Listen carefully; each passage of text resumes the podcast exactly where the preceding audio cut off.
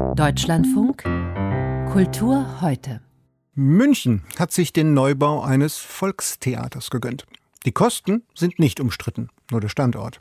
Das Schlachthofviertel ist eins der letzten innerstädtischen Mischviertel, das aufgrund von Verteuerung und Immobilienspekulation in der bayerischen Metropole alteingesessene Kleinbetriebe und Handwerker verdrängen könnte zugunsten teurer Wohnungen. Welchen Anteil hat daran der Neubau eines Volkstheaters? Tobias Krone sprach mit Intendant Christian Stückel und hat Antworten.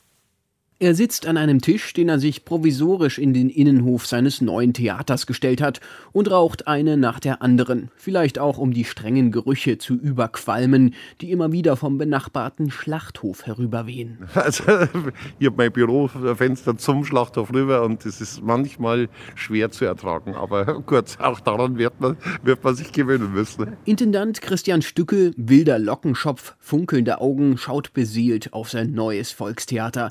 Ein moderner kubischer Bau aus roten Ziegeln, dessen Fassade immer wieder in wellenartigen Rundungen in den Hof hineinragt.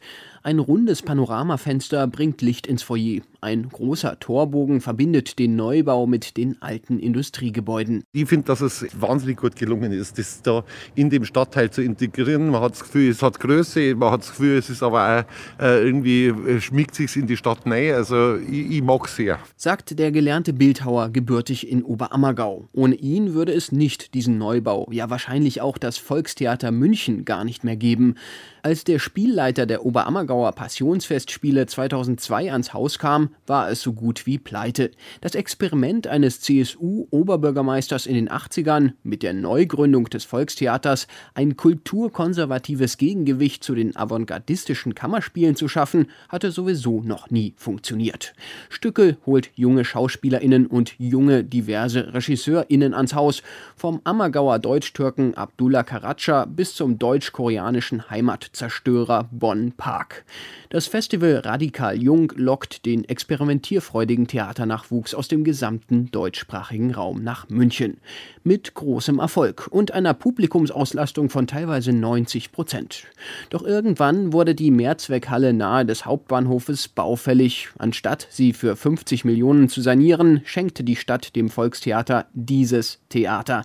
Damit enden für Stückels Haus Jahrzehnte der Dauerimprovisation. Wir hatten drüben unsere ganzen Räume auf sieben Gebäude in der Stadt verteilt gehabt. Wir haben Lagercontainer gehabt, 52 Lagercontainer, wo unsere Bühnenbilder außerhalb der Stadt gelagert waren.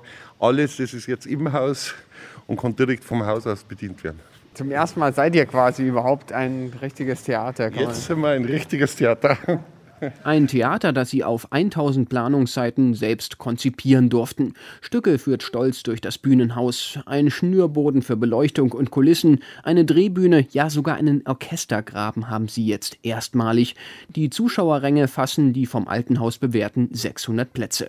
Das Wunder von München nennt die Architekturkritikerin der Süddeutschen Zeitung Laura Weißmüller den Bau. Vor allem deshalb, weil das Stuttgarter Architekturbüro Lederer Ranjas Dottir Oi Zeit und Kosten Kostenrahmen einhielten. Außergewöhnlich angesichts von Bauprojekten wie Elbphilharmonie oder dem Kölner Opern- und Schauspielhaus, dessen Sanierung allein über zehn Jahre dauern und fast eine Milliarde kosten wird. Mit dem größeren Volkstheaterbau wächst auch die Belegschaft. Wir haben unser Personal erweitert. Wir waren bis jetzt immer so 100 feste Mitarbeiter, sind jetzt 150 feste Mitarbeiter, haben das Ensemble vergrößert. Also wir müssen uns jetzt, glaube ich, neu erfinden. Das wird trotz dieser geradezu märchenhaft idealen Bedingungen nicht so einfach. Denke er an die Eröffnung in wenigen Wochen, dann beschleiche ihn ein mulmiges Gefühl, weil die Stadt hat kein Geld nicht im Augenblick, sagt sie, ja, haben wenig Geld, wir müssen jetzt schon in die erste Sparrunde hinein.